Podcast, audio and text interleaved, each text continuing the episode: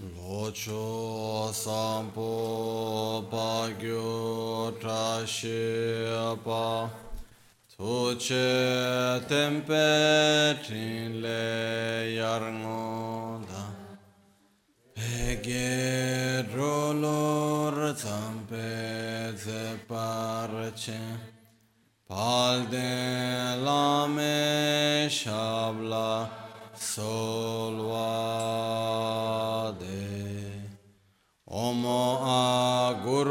वज्रधर सुमतिमोनिशन कर्म। वरदान्य श्री वर वर्षा मन सर्वासी हो। ओम गुरु वज्रधर सुमतिमो निशन कर्म।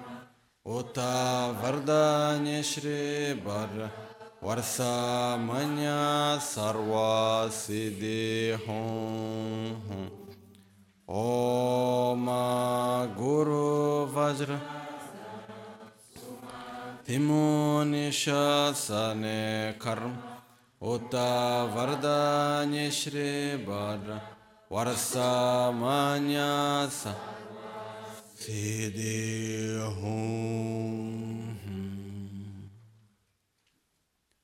Pakyuke Okudandagi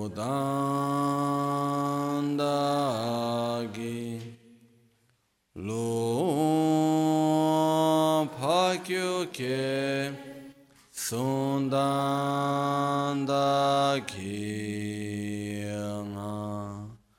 Pakyuke Todandagi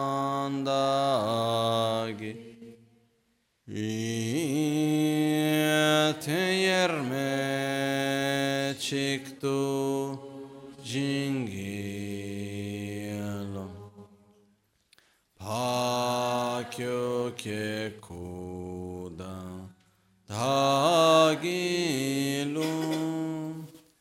Pakyuke Sundandagina Pakyuke Toda Dagi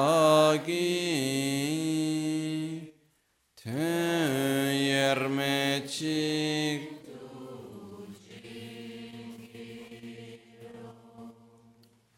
Makyo ke kudam dhagilu Makyo ke sundan dhagilu Makyo ke tu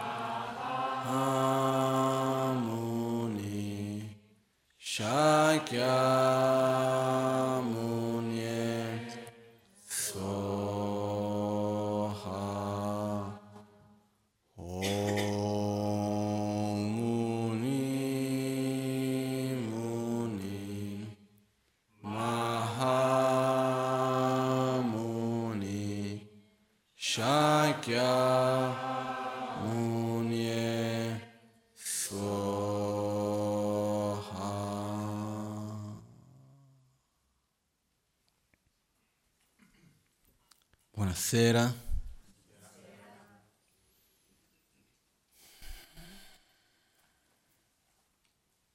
Con molto piacere che torno qui al Kumpen e adesso questa volta per un po'. appena tornato dal viaggio a Borobudur in Indonesia. E come sempre è un viaggio meraviglioso, un ritiro che facciamo tutti gli anni, veramente molto speciale. Quest'anno prima, come tutti gli altri anni, prima di andare a Borobudur, sono stato prima in Thailandia, al monastero del Dhammakaya, e sono questa enorme istituzione che fanno incontri di meditazione per circa 300-400 mila persone. Vabbè, hanno una struttura che può reggere fino a un milione di persone. Una cosa un po' grande, diciamo così. Tra tutte le cose, una delle cose pazzesche è vedere 400 mila persone in silenzio. No? È abbastanza... non siamo tanto abituati. No? Comunque, sono stato lì, c'è l'Abate che è un molto amico di Lama Ganchen, per, co- per cui veniamo invitati tutti gli anni. E il giorno successivo della cerimonia sono rimasto, Lama Ganchen è andato in Indonesia, io sono rimasto lì perché mi chiedono ogni anno di dare una lezione lì, non a 400.000 persone, però alla, hanno delle classi di studi avanzati sul buddismo, quindi molto bello perché anche se sono di una tradizione diversa che la tradizione Theravada, loro chiedono che ci sia, che io dia una lezione sulla base del buddismo Vajrayana. E quest'anno mi hanno chiesto, di solito ci sono più o meno qualcosa, questa volta c'erano, non so, 150 monaci, un 150 laici, qualcosa del genere. E questa volta però mi hanno chiesto di parlare di un argomento molto nuovo per me, qualcosa di cui non avevo mai parlato prima, che era come insegnare il Dharma in Occidente. E, e, non era una cosa di un'oretta, in realtà erano tre ore al mattino, tre ore al pomeriggio, quindi alla fine sono state qualcosina di più ancora. È stato molto bello, devo dire, perché è la prima volta che ho dovuto fermarmi a riflettere su quello che faccio da sempre, no? Ossia, mi ricordavo adesso, la prima volta che ho cominciato a insegnare è stato proprio qui al Kumpen, no? Proprio qui. E era nel 94 avevo 13 anni, no? E un po' di anni sono passati. Eh, e quindi un pochettino in tutta l'esperienza di questi anni qualcosina si è imparato. Uh, poi adesso, comunque, eh, è una delle cose più importanti che mi ricordo di quello che ho detto e quello che io ci credo che una delle cose più importanti quando si trasmette qualcosa è crederci in quello che stai trasmettendo, prima di tutto. E innanzitutto insegnare qualcosa su cui come minimo hai un po' di esperienza, no? Ci credi almeno in quello che stai dicendo, quello è il minimo che hai bisogno. No? Comunque, ci sono stati questa giornata, è stato molto bello. Poi loro uh, hanno registrato tutto, ci metteranno a disposizione. Quando metteranno a disposizione condivideremo anche con chi vuole seguire e loro manderanno questo video a tutti i loro centri che hanno nel mondo. Loro sono presenti in circa qualcosa come, non so, 150 paesi, qualcosa del genere. Quindi manderanno questo in giro. Poi dopo di questo siamo stati al ritiro a Borobudur, molto bello. Per me è una delle cose più belle che la Magancia sta particolarmente bene. Veramente pieno di energia come non lo vedevo da un po' di anni, devo dire. Era da un bel po' che non lo vedevo così pieno di energia, così gioioso, ma sempre gioioso la Magancia, figuriamoci, però in questo momento era particolarmente pieno di energia, addirittura uno degli ultimi giorni che insegnava alla sera era tutti distrutti, stravolti, perché si svegliava alle 5 del mattino, 4, alle 4 del mattino per cominciare lo stupo alle 5. Erano tutti stanchi, lui pieno di energia e alla fine dice, because I am gasato. No? Diceva, sono gasato. Io non ho capito bene che cosa intendeva dire esattamente. E lui diceva, I am Coca-Cola Energy. Ed era pieno di energia, veramente una roba molto molto bello, molto molto bello vederlo così gioioso, così pieno di energia. E quello che volevo dire oggi sono alcuni punti di riflessione di questi giorni comunque. Il primo si basa su degli insegnamenti che la Magancia ha dato a Borobudur. Però prima di quello, deve cominciare.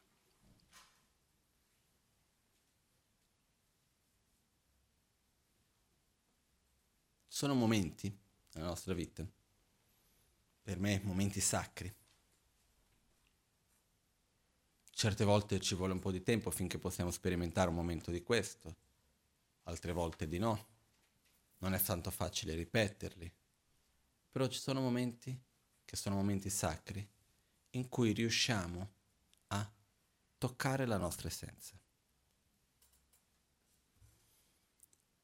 Sono momenti che riusciamo a percepire, a sentire.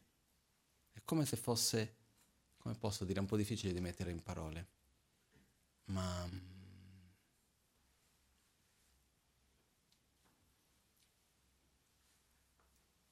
è come se parlassimo con qualcuno e l'altro non ci, non ci capisse mai. Mai e mai e mai e mai. E a un certo punto ci sentiamo capiti percepiamo che come se l'altro finalmente ci ha capito veramente. E quindi ci sentiamo accolti, ci sentiamo curati, ci sentiamo capiti in questo senso. Sono momenti in cui riusciamo a fare questo noi con noi stessi. Sono momenti in cui smettiamo in qualche modo di correre nelle dieci direzioni, di cercare in mille modi di chiudere le porte della sofferenza e di cercare di aggrapparci a un po' di felicità e soddisfazione. Sono momenti in cui riusciamo veramente a guardare dentro di noi stessi, a toccare qualcosa che è difficile di definire un nome ben, ben preciso. Chiamiamolo la nostra essenza. Però è un nome detto così, eh. Però riusciamo a toccare quel qualcosa e che ci fa sentire bene. È come se finalmente sto prendendo cura di quello che va preso cura. Finalmente sto curando quello che mi fa star bene. I momenti in cui riusciamo a far questo sono momenti molto speciali. Possiamo sperimentarli in un contesto religioso, è possibile, io l'ho già avuto questa preziosa opportunità alcune volte. Lo possiamo sperimentare nella natura. Io mi ricordo due momenti particolarmente nella natura in cui ho avuto questa esperienza. Una volta è stato in Tibet, un'altra volta in Brasile in Tibet mi ricordo benissimo, ero in un posto chiamato Kankarlin. In realtà è il luogo da dove viene Drupchen Rinpoche, che è qua da noi. È un luogo di una bellezza incredibile.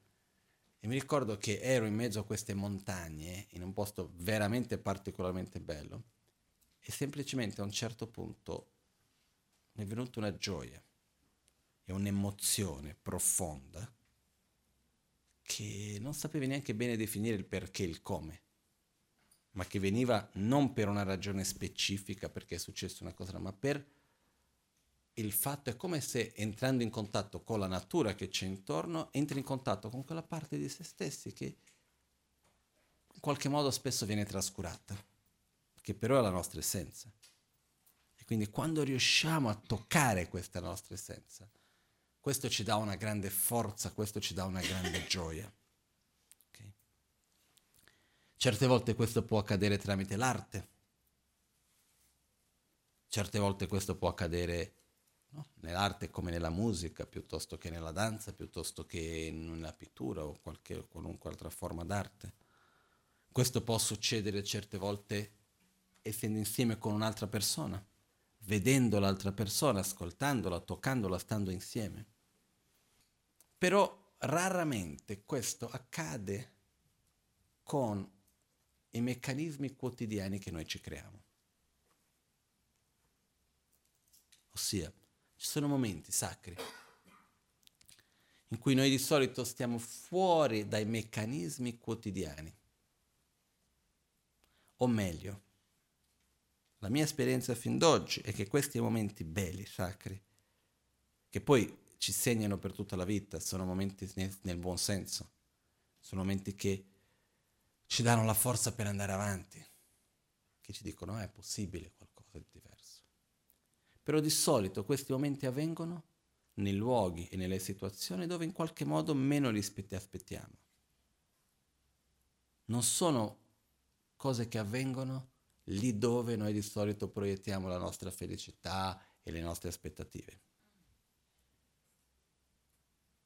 In altre parole, non è nei soldi, non è quando riusciamo a avere un aumento dello stipendio, piuttosto che abbiamo vinto un premio o ricevuto un'eredità o chissà che cosa possa essere di bello materiale. Non è lì. In questi momenti avvengono. Non è quando riusciamo a avere dei riconoscimenti nella società o qualcosa del genere. Non è quello.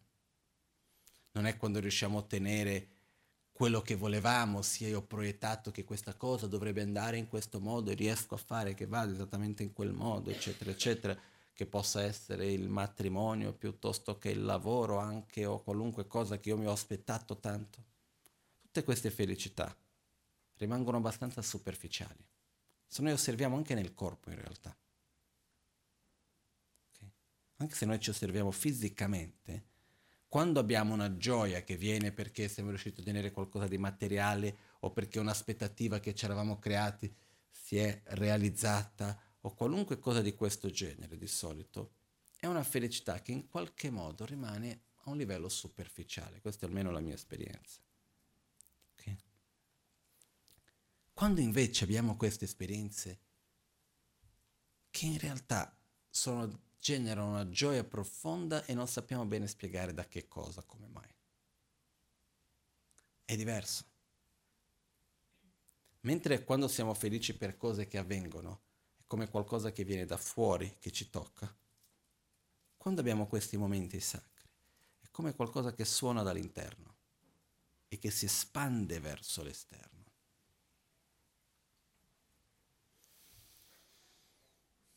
Questi momenti sono importanti ed è possibile imparare a, come si può dire, ripeterli sempre di più e fare in modo che siano più presenti nella nostra vita. No? Se noi osserviamo bene no, tutto quello che noi facciamo alla fine dei conti, perché lo facciamo? La ricerca nei rapporti? Vediamo una persona, ci piace quella persona, cerchiamo di tutto per stare con quella persona, poi dopo di un po' non va più bene quella persona, poi quindi facciamo tutto per separarci di quella persona, poi dopo di un po' c'è la, c'è la sofferenza del ottenere l'oggetto di desiderio, di mantenerlo, poi la sofferenza di separarsi, poi c'è la sofferenza di trovare un altro, poi c'è la sofferenza di separarsi dall'altro o di rimanere con l'altro. E così, ma non solo con le persone, eh? In generale con tutte le cose, è così è per il lavoro, è così è per la casa, è così è per questo, è così per quell'altro, ma anche con i rapporti. E quindi quello che succede che cos'è? Noi passiamo gran parte della vita, in qualche modo, in queste ricerche. Quindi cerco qualcosa, faccio di tutto per ottenerlo, riesco a ottenerlo, dopo di un po' lo mollo perché magari non è più quello che mi aspetto, così via. E comunque rimaniamo intrappolati in queste ricerche. Questo è quello che mi sembra certe volte, mi sembra che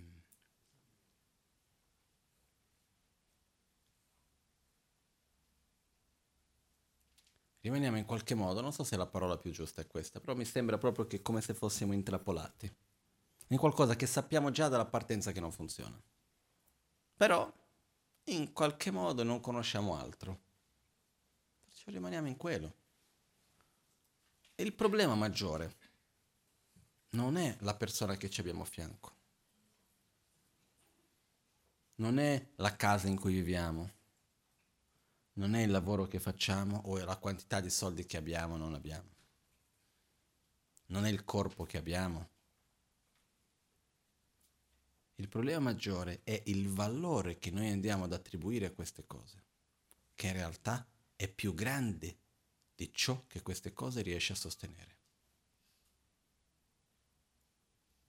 Se io ho un rapporto con un'altra persona che sia il fidanzato, la fidanzata, il marito, la moglie, il padre, la madre, il figlio e la figlia, chissà, qualunque rapporto, ok?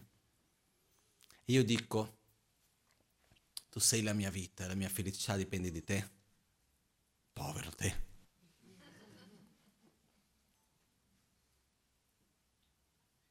Perché non è possibile. Io posso fare di tutto per te, però non riuscirò mai a farti felice. Mai. Se potessi, guarda, lo farei. Però per fortuna non è così. Per fortuna non esiste nessuno nel mondo che ci può veramente far felici o può togliere la nostra sofferenza, non sia noi stessi. Ma il problema qual è? Che noi proiettiamo negli altri un livello della nostra felicità molto maggiore di quello che noi ci aspettiamo, di quello che in realtà riesce a sostenere.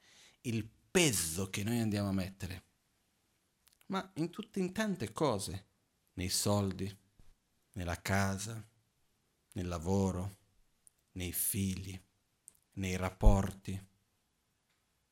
È un peso enorme che si chiama felicità. Prendiamo questa cosa che ha un certo peso, che in realtà è molto leggera, però noi diamo peso a questa felicità, e la buttiamo addosso a queste cose riesco, queste cose insieme riescono a sostenere la felicità o no? No.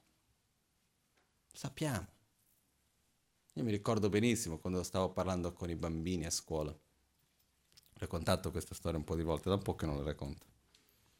Che sono stato invitato qui a, qui a Milano, un po' di anni fa, ormai sono passati, a una scuola chiamata la scuola Pizzigoni. A parlare ai bambini, arrivo alla scuola devo parlare sul buddismo, non sapevo quante persone sarebbero state, com'era, cosa non era. Tanto questo è un po' il mio stile, vado, non chiedo, anche se mi dicono non guardo bene prima, tanto quello che c'è da fare si fa, non è che cambia tanto saper primo, no?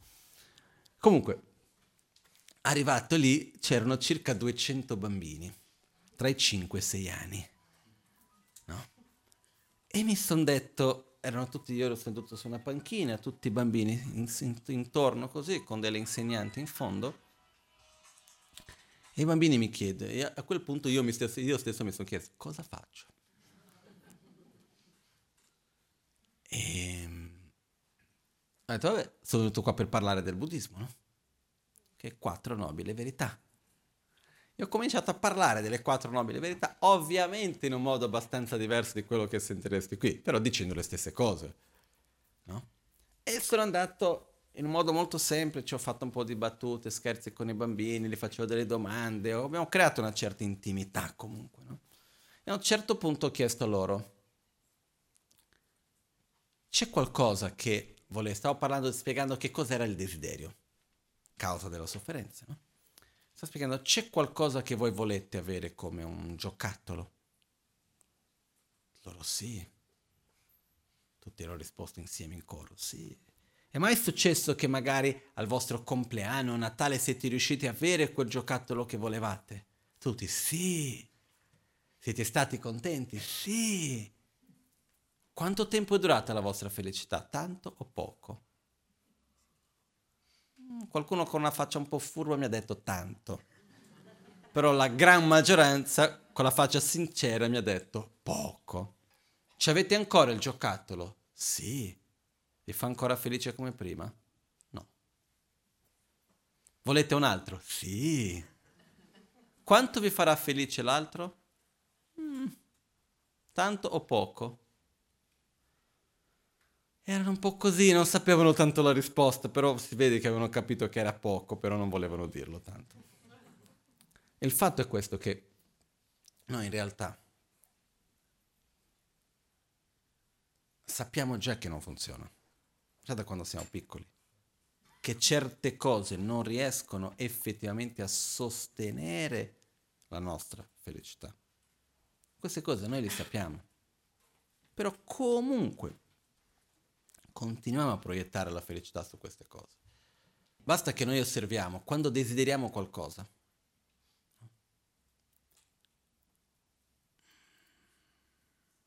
Ok, prendiamo l'esempio di prima. Ci innamoriamo di qualcuno. Cosa succede quando siamo innamorati di qualcuno? I difetti, li vediamo? Sono belli pure quelli. L'altra persona non sarebbe così bella se non avesse i suoi difetti. Finché c'è l'innamoramento, i difetti sono belli. A un certo punto cosa succede? I difetti diventano difetti. non più ornamenti. Ok? Questo è un esempio per dire che quando noi desideriamo molto qualcosa, ingrandiamo quel qualcosa. Di più di quello che poi dopo quello riesce veramente a sostenere. Non solo questo.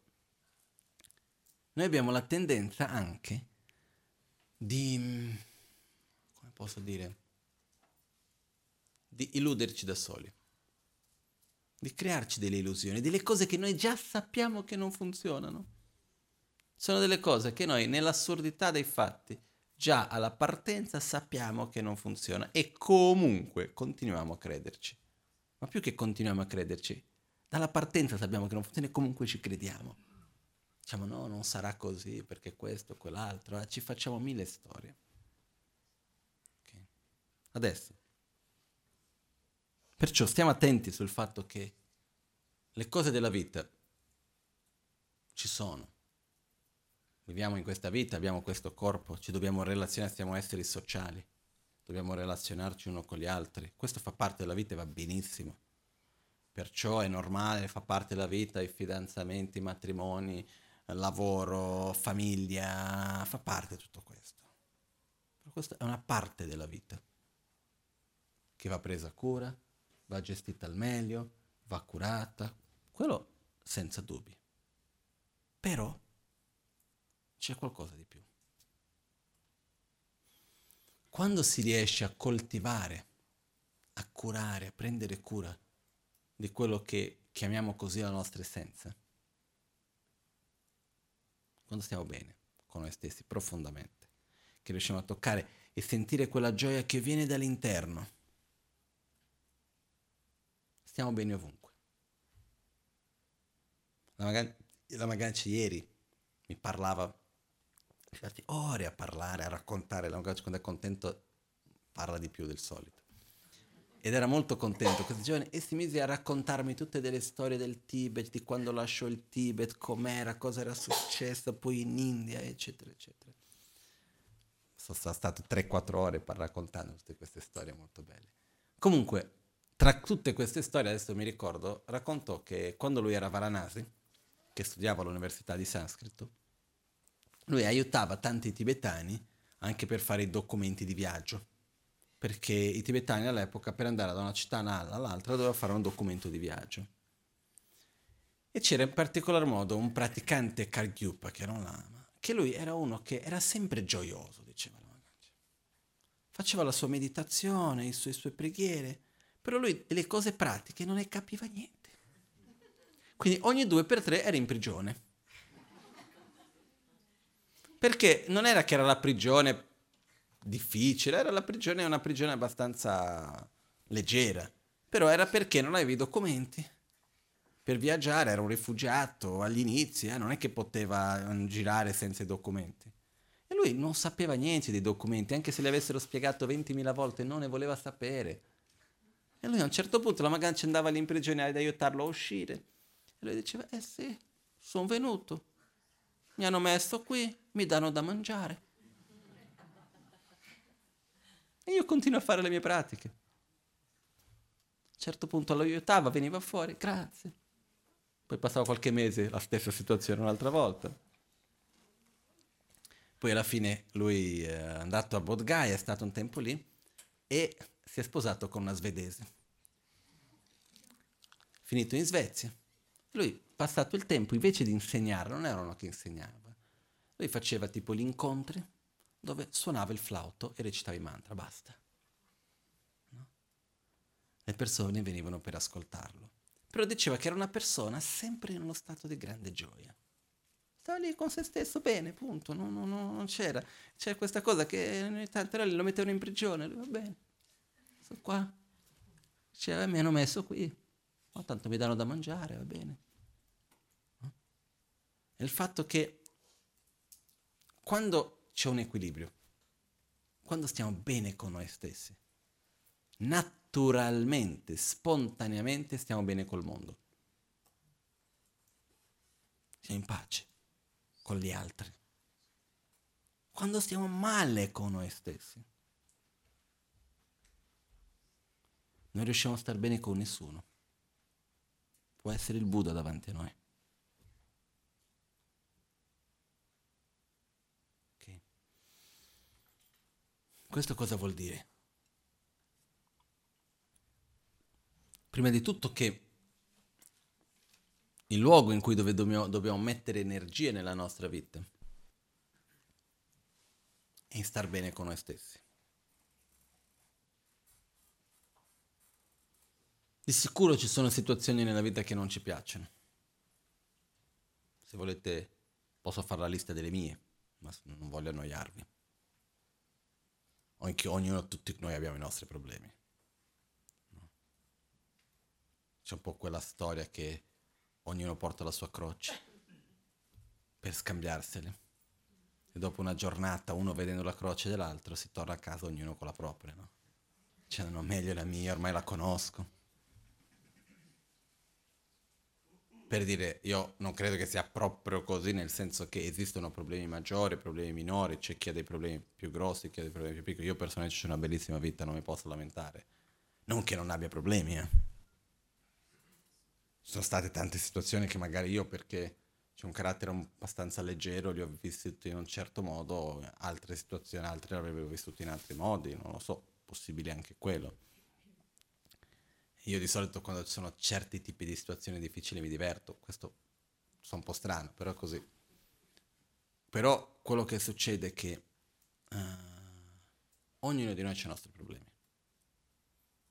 Le cose che ci tormentano, le cose che non ci piacciono, situazioni difficili da affrontare, cose da risolvere. Questo è uguale per tutti. Poveri, ricchi, non importa se stiamo, abbiamo, abbiamo, una buona educazione o no, siamo analfabeti, che abbiamo un grosso lavoro o non abbiamo nessun lavoro, non importa a quale punto della società ci troviamo.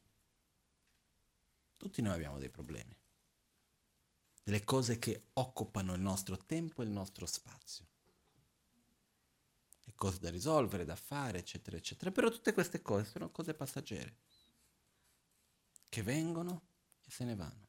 I momenti passano, finiscono. Però noi continuiamo.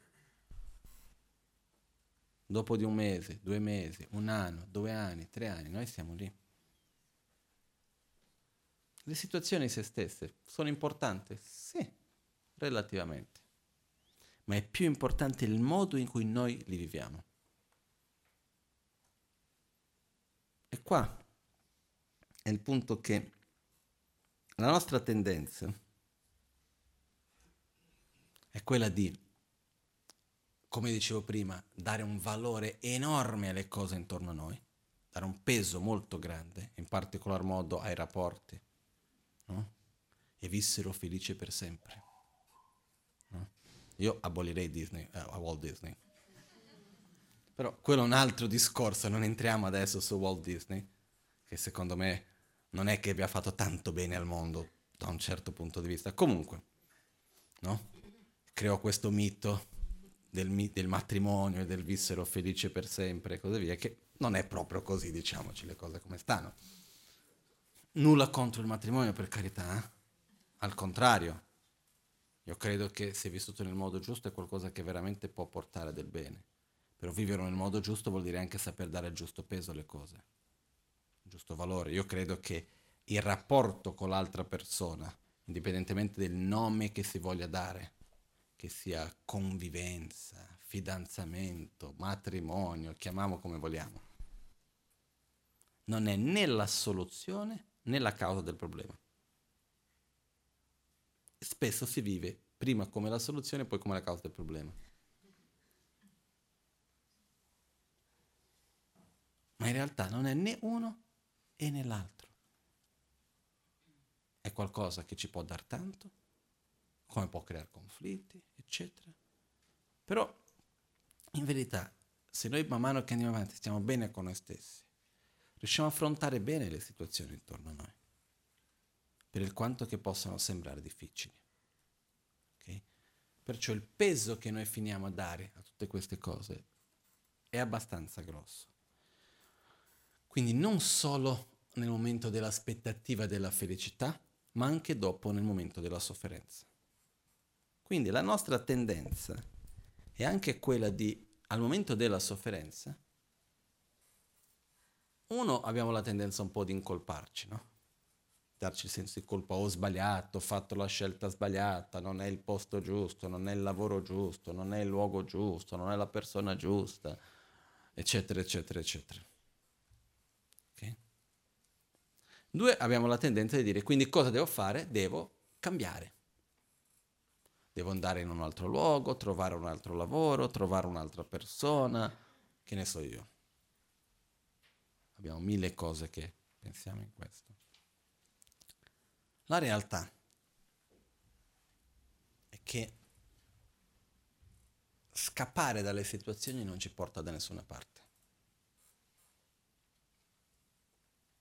Okay.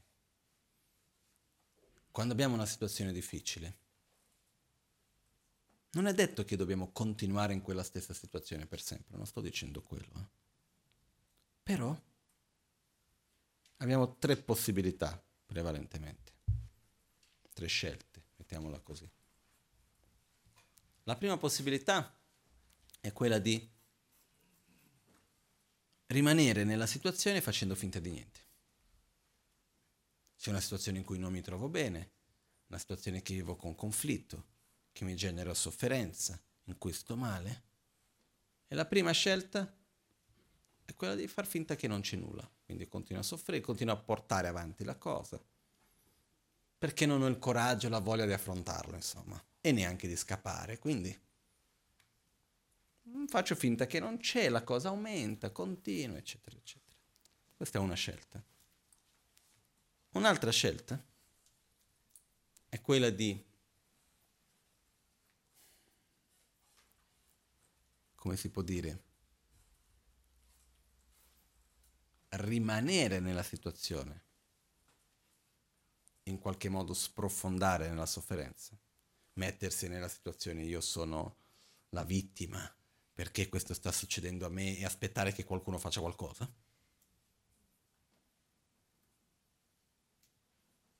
Succede. Quindi più passa il tempo, più sono più vittima perché questo a me, eccetera, eccetera. Poi c'è l'altra situazione ancora, più di tre, stiamo arrivando a quattro. La terza, che è quella di cercare di scappare.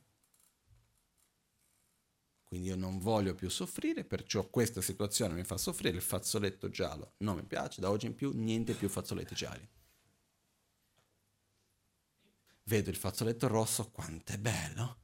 Ma guarda com'è bello avere un fazzoletto rosso, finalmente un fazzoletto rosso, quei fazzoletti gialli quanto facevano schifo, veramente non mi facevano star bene, vedi adesso come mi sento bene perché c'è il fazzoletto rosso, eccetera, eccetera, eccetera, per un po' funziona, dopo di un po' il fazzoletto rosso non va bene, dov'è quello blu?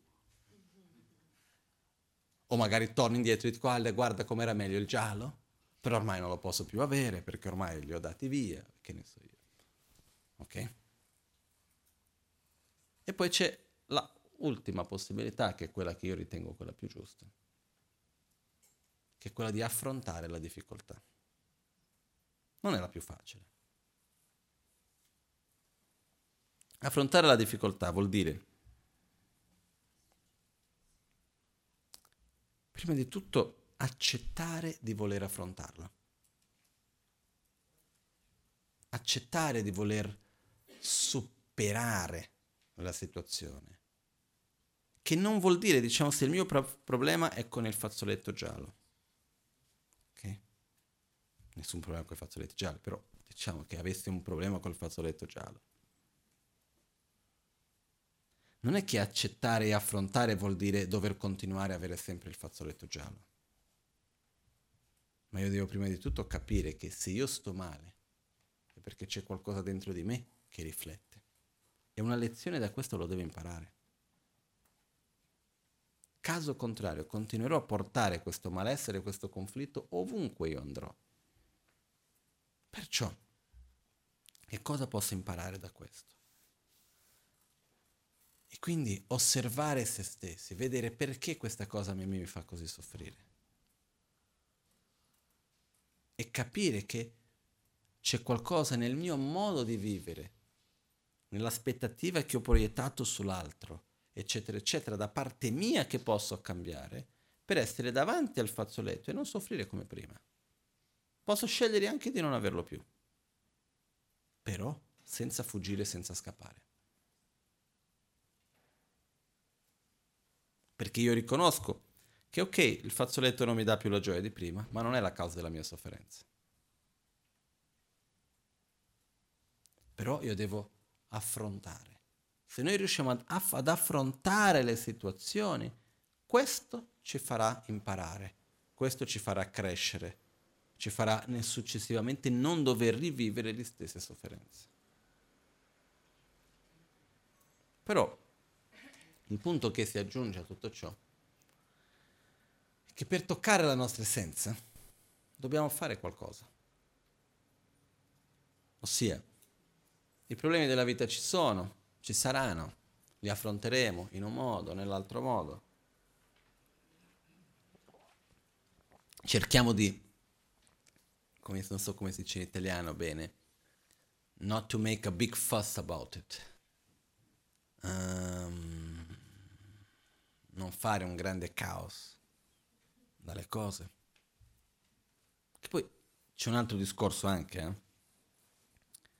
Dinanzi alle situazioni che sono difficili della vita. Uno, c'è una cosa che dobbiamo stare molto attenti, che mia madre una volta mi fece un esempio che era molto chiaro.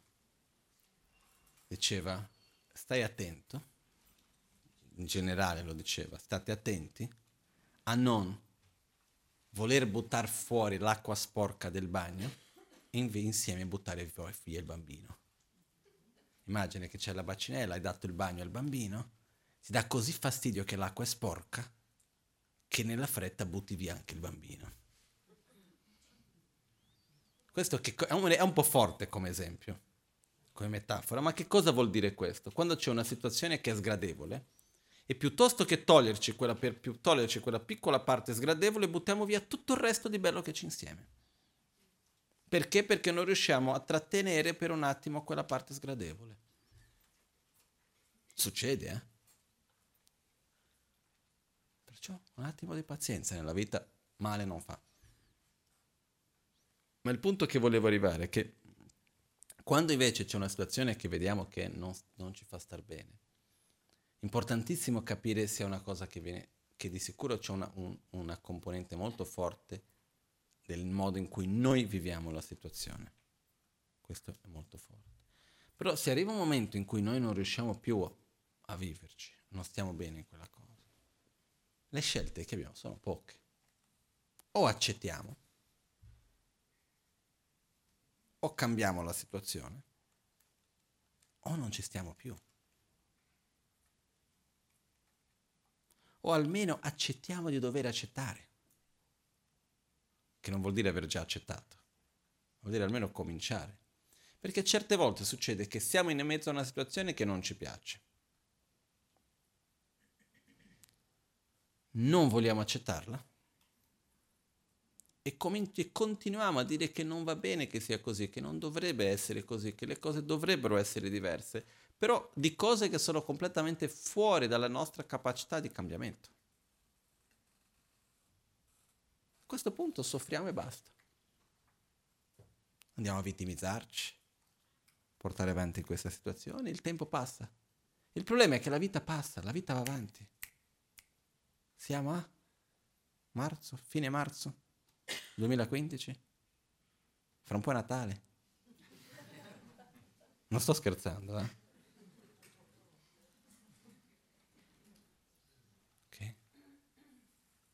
Perciò quello che succede è che la vita passa e certe volte si passa una quantità di tempo della vita intorno a delle menate. Poi, quando la vita è finita, queste menate sono passate, non servono a nulla. Invece noi continuiamo. Quindi l'importanza di mettere energia per le nostre cose fondamentali, interiori. E su questo mi aggancio a un insegnamento che ho ricevuto l'ultimo giorno, quando dopo che ho dato gli insegnamenti alla Dharmakaya, ogni volta che sto lì che faccio gli insegnamenti durante il giorno, la sera vado a trovare l'abate, che è questo personaggio meraviglioso che probabilmente verso fine maggio verrà ad Albagnano per una giornata. E è un momento veramente, se questo avverrà, come lui ha detto, probabilmente siete tutti molto benvenuti, è veramente una, una persona molto speciale. Molto bello vedere lui e la Magancia insieme perché è come finalmente due che si capiscono, no? Sono più o meno allo stesso livello, un po' quella la sensazione. Però lui alla sera, questa volta io lo, ho un incontro privato con lui ogni volta, e lui questa volta invece di parlare di altre cose ha deciso di farmi degli insegnamenti. E siamo stati due ore e mezza, mi sa. E tra queste cose lui ha parlato di una cosa interessante, perché è un modo di vedere un po' diverso. Lui ha parlato di quattro tipi di sofferenza. Okay. Ha parlato della sofferenza fisica, della sofferenza sociale, della sofferenza economica e della sofferenza emotiva, dei, dei, dei, dei difetti mentali. Okay? La sofferenza fisica nasce dalle nostre necessità del corpo. Lì lui spiega tutto nei minimi dettagli, adesso non entriamo in tutto questo. Ma lui spiega, nasce da che cosa? Dal fatto che questo corpo nella sua natura ha bisogno di calore, e di freddo. Questo punto deve nutrirsi per generare il calore del corpo. Poi, dal momento che si deve nutrire, deve anche urinare, defecare e tutte le necessità del corpo. Sulla base delle necessità del corpo si creano le necessità materiali. Però noi in realtà non sappiamo discernere bene tra quello che abbiamo bisogno, tra i nostri bisogni e le nostre voglie non sapendo discernere di questo, creiamo altri conflitti. Okay? Però comunque c'è la sofferenza fisica, che è una cosa che tutti noi abbiamo. Okay? Dal momento in cui abbiamo questo corpo è normale aver freddo, fame, sete, calore, dolore, fa parte della vita. Quindi prendere cura di questo è una necessità. Dopo di questo abbiamo la sofferenza sociale. E lui spiegava dicendo, due persone dal momento in cui si mettono insieme, prima o poi litigheranno. Diceva, per esempio, la lingua e la bocca, i denti, stanno sempre vicini. Prima o poi finisce che, uno mor- che la lingua morde, la, che la, eh, i denti mordono la lingua e che danno fastidio uno all'altro. Per il quanto che stiano bene insieme, prima o poi stanno fastidio. Diceva, qualunque persona, dal momento in cui due sono insieme, prima o poi qualche conflitto verrà fuori.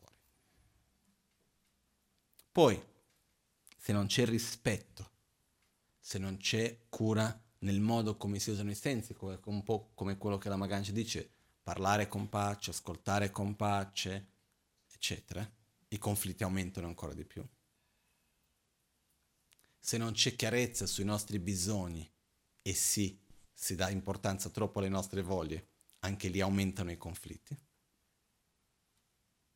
Perché se noi osserviamo gran parte dei conflitti che avvengono tra di noi, in famiglia, in altre situazioni, anche sono per le nostre voglie, eh? mica per tanto altro. Perché secondo me questa cosa dovrebbe essere così e secondo me dovrebbe essere così. Ma io voglio questo, ma io non voglio quello, io voglio quell'altro. Ma in fondo, in fondo cosa vogliamo? Star bene quello. Perciò, anche questo.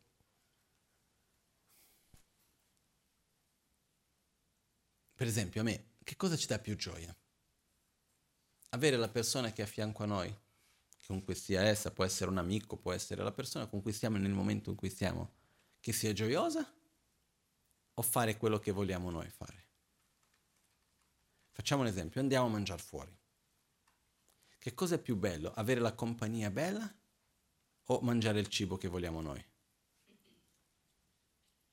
Per me è la compagnia. Qualcuno magari dirà il cibo, però.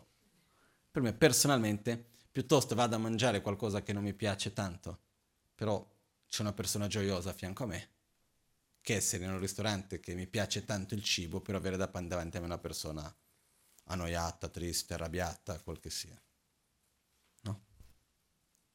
Perciò se io so che l'altro ci tiene tanto andare a mangiare un certo tipo di cibo che a me non mi piace, andiamo. Perché se tu sei felice, io sto bene, sono felice, beh, quella schifezza lì fa niente. Ci sono altre cose più importanti.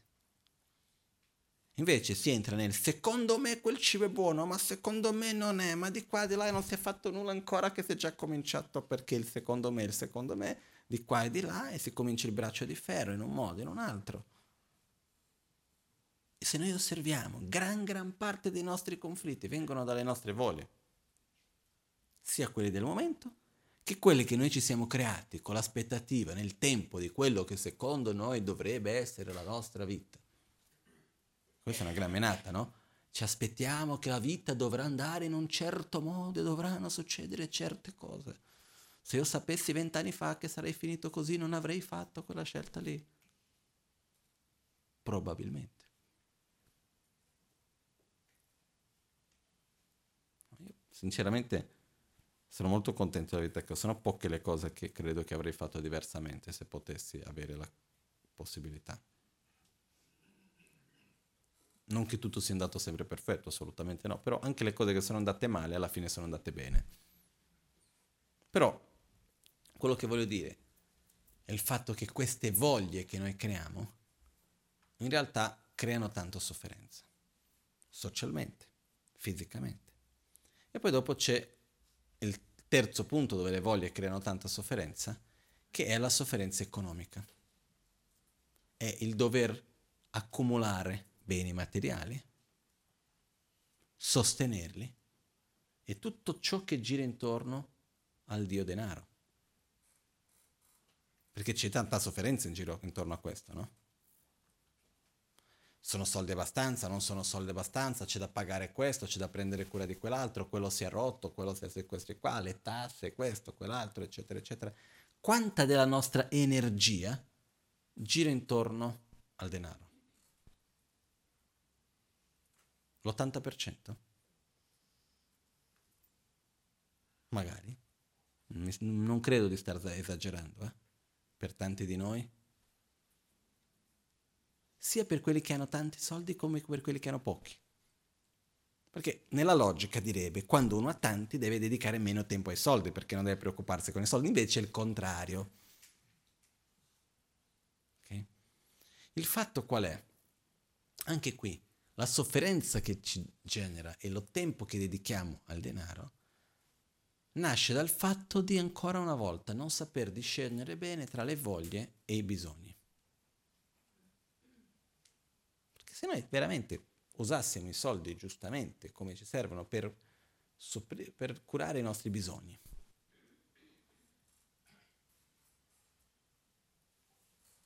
sarebbe più semplice, no? e saper discernere quali sono i nostri veri bisogni. È chiaro che nei giorni d'oggi il minimo necessario diventa sempre di più, il minimo necessario veramente semplice. E sono sicuro che nella vita di più o meno tutti noi, non posso dire tutti perché non conosco la vita di ognuno, però immagino che nella vita della gran maggioranza di noi, in realtà se dovessimo tagliare le cose ai nostri bisogni,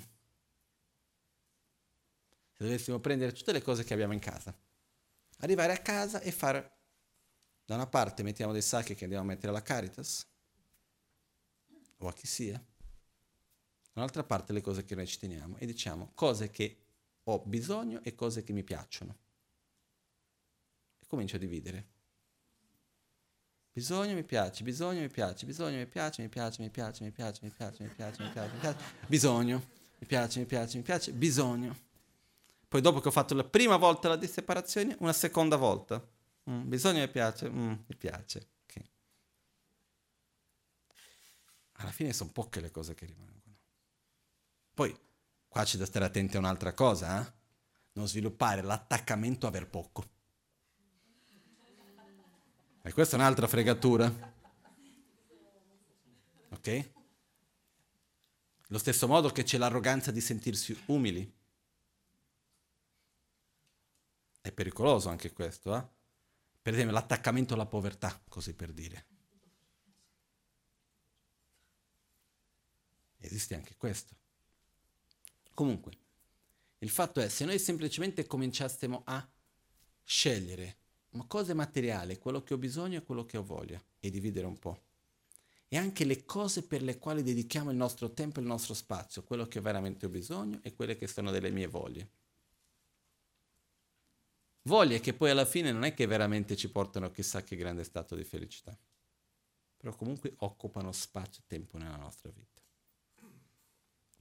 E quello che accade è che, essendo estremamente presi dai primi tre tipi di sofferenze e non sapendo gestirli bene, non siamo consapevoli del quarto, che è la base di tutto, che sono i nostri veleni mentali.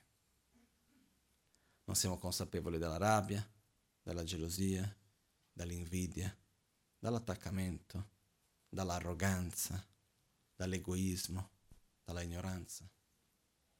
Perciò non dedichiamo spazio e tempo per eliminare questa sofferenza.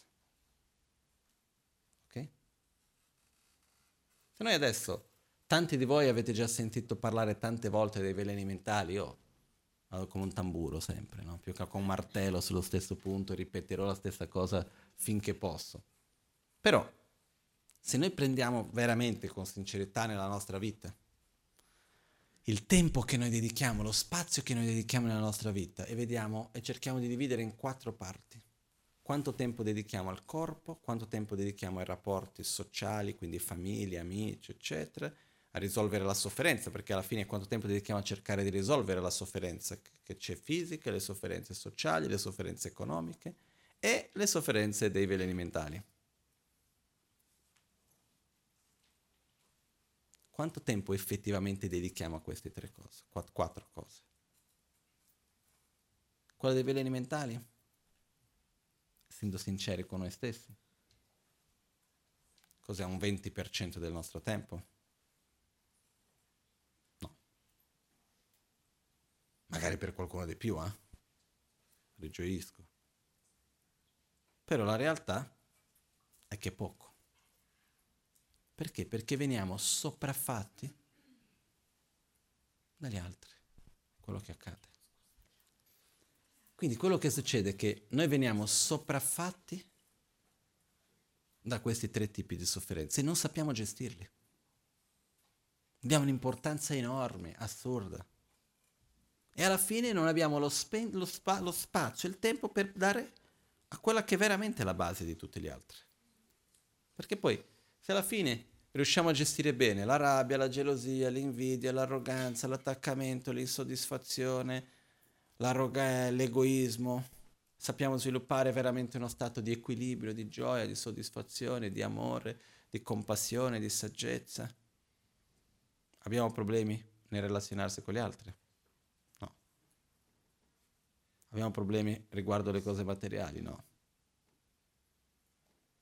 Abbiamo problemi riguardo il corpo? No. Perciò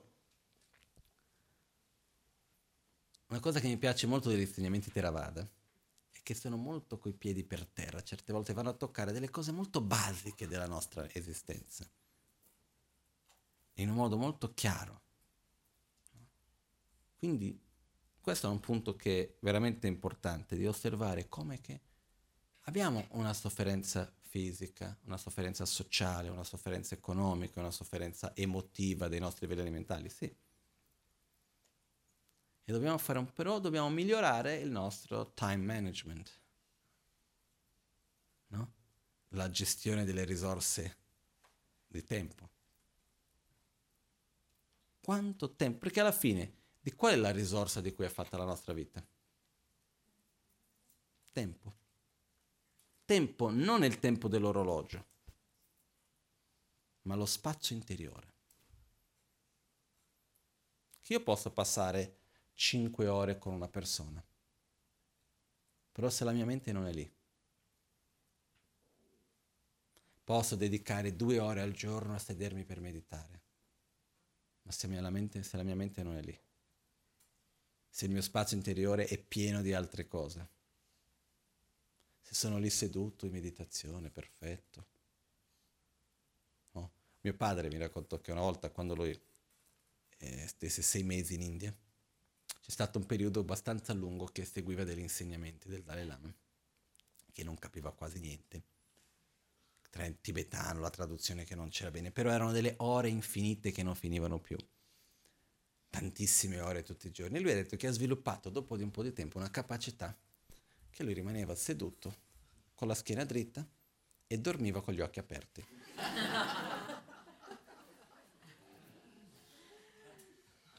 E c'era la gente che diceva guarda quanto è bravo, come è concentrato, come sta bene, ma lui stesso diceva che in realtà stava dormendo, si è accorto dopo di quello che accadeva effettivamente. No? Quello che succede è che se io sono lì, che può sembrare che sono super concentrato, sto lì in mezzo agli insegnamenti, ma se sto dormendo. Alla fine cosa sto facendo? Dormendo. Se io sono in un posto, però la mia mente non è presente, non sono lì. Se io vedo una persona per mezz'ora, ma io penso a quella persona per altre cinque, lo spazio che ho occupato dentro di me sono quelle 5 ore e mezze. Okay? Perciò la nostra vita è fatta non solo di tempo, ma di spazio interiore. Quanto spazio noi dedichiamo alle cose. Ed è qua che dobbiamo gestire bene. Quanto spazio vogliamo dedicare a ogni cosa e imparare a dare un po' più di priorità al quarto punto, ossia osservare i nostri veleni mentali, osservare le, quindi le nostre emozioni, nostri, le nostre abitudini, che abbiamo tante abitudini di comportamenti, modo di parlare, modo di pensare. Qua rientra un altro punto anche che adesso lo voglio solo sfiorare, ve lascio a voi come riflessione, non voglio entrare nei dettagli adesso, che in realtà era la seconda cosa di cui volevo parlare oggi. Okay. Comunque concludo quella prima, poi passo solo al top punto solo di questa seconda cosa. Perciò dobbiamo veramente dedicare un po' di tempo di più, usare il nostro spazio per quello che conta, per essere consapevoli, cosa che tanti di noi non siamo che la vita passa e noi non gestiamo bene il nostro spazio. Noi viviamo una sorta, di, come se fossimo una sorta di vittima del mondo che ci circonda, come una foglia nel vento che va di qua e di là. Passiamo perciò la vita a cercare di risolvere i problemi, a, a cercare di creare il mondo perfetto che non esiste. Perciò, al momento che io accetto, la vita è sofferenza. Problemi esistono, ci saranno sempre. Quando si dice la vita è sofferenza non vuol dire che uno deve sempre soffrire. Non è quello. Ma vuol dire è inutile cercare di trovare la felicità lì dove non si può trovare. Non, non, sì, ci sono momenti belli di sicuro. Io ho tanti, non posso lamentarmi. Veramente. C'è una vita molto molto bella. Veramente non mi posso lamentare, al contrario. Sono molto molto fortunato. In tantissimi sensi. Però mi rendo conto con molta chiarezza che gran parte della mia gioia viene da dentro di me, non da fuori. Dal modo in cui io vivo le situazioni più che dalle situazioni stesse. Che poi si riflette, no? Perciò scegliere la nostra energia dove la vogliamo investire. Okay? Questo è un punto. Adesso, secondo punto che lo sfioro solo leggermente. Ho letto, e purtroppo credo che sia vero, che circa 99% dei nostri pensieri 99% dei nostri pensieri sono una ripetizione dei pensieri precedenti.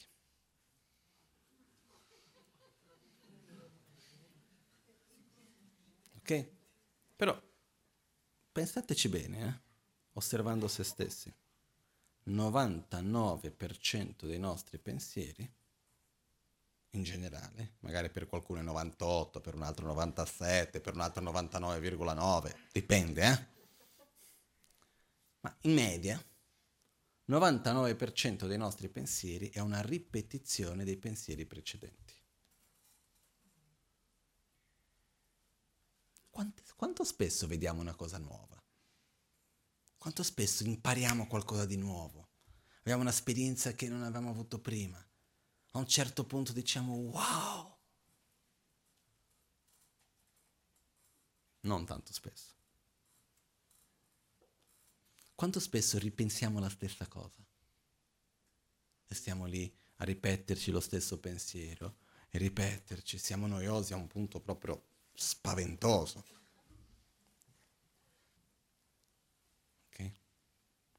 Con questo si arriva un'altra cosa, un altro punto importante. Noi non siamo capaci di imparare nulla di totalmente nuovo, ma unicamente di imparare qualcosa di nuovo tramite quello che noi già sappiamo. Ok? Ripeto.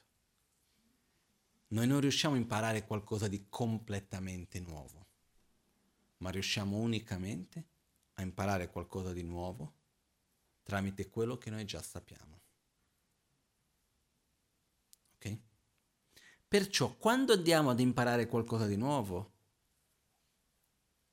dipendendo di quello che noi già sappiamo, andremo a imparare quello, di, quel, quello qualcosa di nuovo in un modo diverso.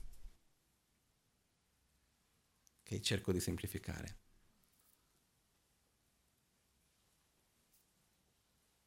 Incontro una persona vado a parlare con questa persona. Dipendendo dalla lingua che io parlo, potrò comunicare in un modo piuttosto che in un altro. La persona è la stessa. Dipendendo dalla domanda che faccio, avrò una risposta diversa.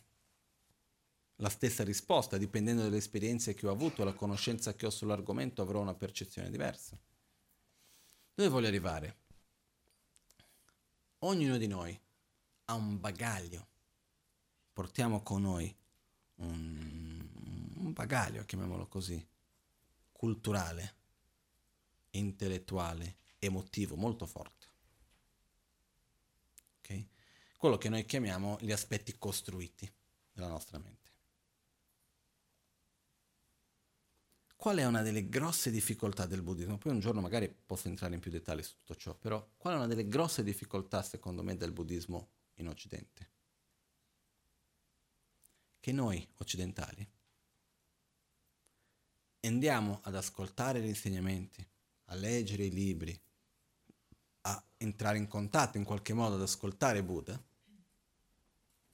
però, ossia, stiamo imparando qualcosa di nuovo, ma non indipendente da quello che già sappiamo. Perciò noi arriviamo ad ascoltare usando i mezzi che abbiamo già, usando i riferimenti che noi già conosciamo, usando gli strumenti che già abbiamo. Gli strumenti che noi abbiamo sono molto, molto diversi di quelli con i quali quegli insegnamenti sono stati creati e alle persone a cui quegli insegnamenti sono stati dati.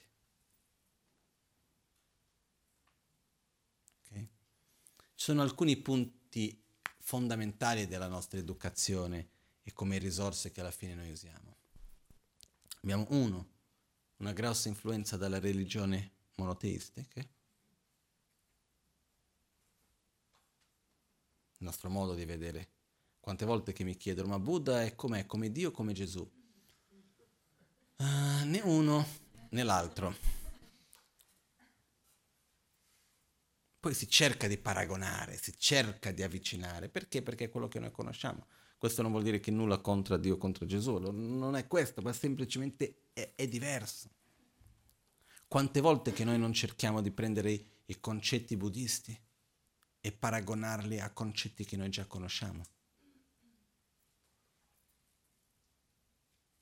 Quanto spesso il karma non viene visto come destino, quanto con destino non c'entra nulla Con che cosa c'entra? Con il karma. Però noi non abbiamo il concetto. Ok? Quindi questo è un punto. Abbiamo un'influenza dalle religioni monoteistiche. Abbiamo un'influenza dalla visione materialistica, cosiddetta scientifica, che poi non lo è neanche. Perché anche la scienza che noi diciamo oggi, no? Diciamo che la religione più diffusa oggi è la scienza. Perché il modo di vedere il mondo della grande maggioranza di noi non è quello veramente scientifico, anche se noi diciamo scientifico, è quello della scienza di Newton, della fisica proprio meccanica. Se noi prendiamo la, la, la scienza d'oggi, e vediamo qual è il modo in cui, come la scienza e la fisica si è sviluppata e come vede il mondo, è un modo molto diverso di quello che la gran maggioranza di noi crediamo. È abbastanza sconvolgente, per dire la verità. Abbastanza simile alla visione del buddismo, della corretta visione della realtà su, su alcuni aspetti, però abbastanza sconvolgente. Se andiamo a prendere la fisica quantistica e veramente entrare a vedere delle cose, ci sono delle cose che a me mi piacciono molto riflettere, osservare. Noi sì diciamo alla relatività dello spazio, la relatività del tempo, come se fosse semplicemente che ognuno può vederlo in un modo diverso. No, non è proprio così, è relativo ancora di più. Il potere dell'osservatore, sono delle cose molto forti. Comunque non entriamo in tutto questo. Il punto è, siamo molto influenzati da questa visione cosiddetta scientifica, ossia visione materialista di cui noi siamo influenzati, che diciamo scientifica, ma che in realtà non è neanche più scientifica, che è stato già provato qualcosa in più. Poi abbiamo una influenza abbastanza forte dalla visione, come si può dire, economica, che avviene tramite, gran parte è avvenuta tramite comunque tutto lo sviluppo dell'economia nella, tramite la um, rivoluzione industriale la visione capitalista. Per esempio abbiamo questa forte idea di individualismo che viene da questo. Okay. Comunque, non voglio entrare adesso a, a descrivere tutto ciò, ma il fatto è che ricordiamoci che quando noi andiamo ad ascoltare qualcuno, non siamo liberi di ascoltarlo veramente in un modo pulito. Perciò io parlavo per esempio con mio padre, che segue il buddismo da quando ho conosciuto io, sia dall'86. E lui mi dice, oggi sto capendo le cose fondamentali. Non perché non le avessi capito prima, ma perché il modo in cui credevo di aver capito prima, in qualche modo l'avevo capito, era totalmente influenzato da certe visioni che ho avuto bisogno di vent'anni per superare. È stato dopo vent'anni che sono riuscito a superare certe abitudini, certi modi di vedere il mondo, che sono riuscito a rivedere quelle stesse cose in un modo diverso. Perciò, prima di giudicare, di dire questo è così, quello è cosa, ho capito. Ho capito cosa? Ho capito tramite le risorse che io ho. Il giorno che io vado avanti e cambio qualcosa dentro di me, cambia tutto il resto.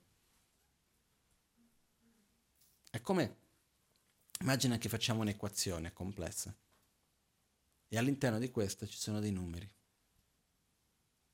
Se a un certo punto questi numeri cambiano, cambia tutto il resto. Alcuni numeri portiamo noi, altri vengono da fuori. Che è chiaro questo? Non è facilissimo eh, da aver chiarezza, però è un punto da riflettere e a me almeno mi porta umiltà. Aprire un po' più la mente, anche verso le altre culture, altri modi di vedere le cose, ci sono modi completamente diversi di vedere le stesse cose. Perché? Perché c'è una base diversa, un'esperienza alla partenza che è diversa. E noi cerchiamo di giudicare in mille modi, di qua e di là, però l'esperienza alla base è diversa. Perciò riuscire a seguire gli insegnamenti per dire le quattro nobili verità, liberi da queste influenze che ho appena detto prima. Una cosa che ci vuole tempo, però una cosa molto importante. La cosa più bella per me è che man mano che noi riusciamo veramente a liberarci da certi condizionamenti che noi abbiamo, vedremo il quanto che il buddismo,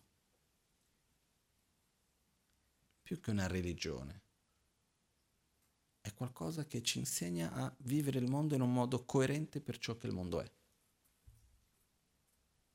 Questo alla fine è l'obiettivo. Non, se noi vediamo bene, Buddha non ha mai descritto un mondo molto bello su certe cose. Non è che ci ha dato una visione di mondo piacevole. No. Alcune, proprio per esempio quando si studiano e si va a seguire gli insegnamenti e meditare sui 12 anelli dell'interdipendenza, non è per niente molto piacevole però è coerente. L'obiettivo non è avere una visione di mondo piacevole. Se fosse questo è facile, eh?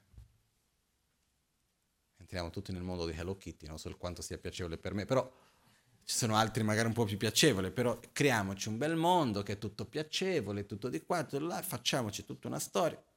Bene, non è difficile, eh? E non è neanche difficile manipolare le persone perché ci credano. Non è per niente difficile. Però non è coerente, non è reale. Per me una delle parole chiave agli insegnamenti buddisti è la coerenza. L'obiettivo è vivere il mondo in un modo coerente con ciò che il mondo è. E questo richiede tempo. E certe volte richiede anche coraggio per accettare che il mondo non è come io mi sono immaginato che dovrebbe essere. Il mondo non intendo dire il pianeta Terra e tutte le galassie e tutto il resto che c'è intorno, io intendo dire la mia vita, la mia famiglia, le persone che stanno intorno a me, il mio lavoro, il mio corpo, l'io, il mio. Quando noi ci rilassiamo un po' e capiamo, ok,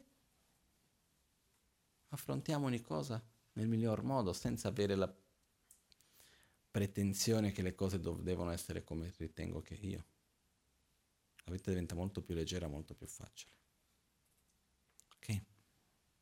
Comunque, il punto che volevo concludere che è possibile creare momenti in cui tocchiamo la nostra essenza. Quello di cui parlavo all'inizio. Ed è per questo che, non solo per questo, questa è una delle ragioni per cui è importante sedersi a meditare, è import- importante andare a luoghi sacri, è importante essere insieme, convivere, avere esperienze insieme con persone che sono più sviluppate di noi spiritualmente. Per esempio io con la Magancia. Posso dire che è il maestro che mi ha più insegnato fin d'oggi. Ma allo stesso tempo posso dire che è quello che meno mi ha dato lezioni, dal punto di vista di sedermi e spiegare qualcosa teoricamente. Ho imparato tante di quelle cose nel semplice fatto di essere nella sua presenza. Alcune volte di osservarlo, altre volte tante cose che il semplice fatto di essere nella sua presenza. Cose che si imparano, che non hanno neanche parole.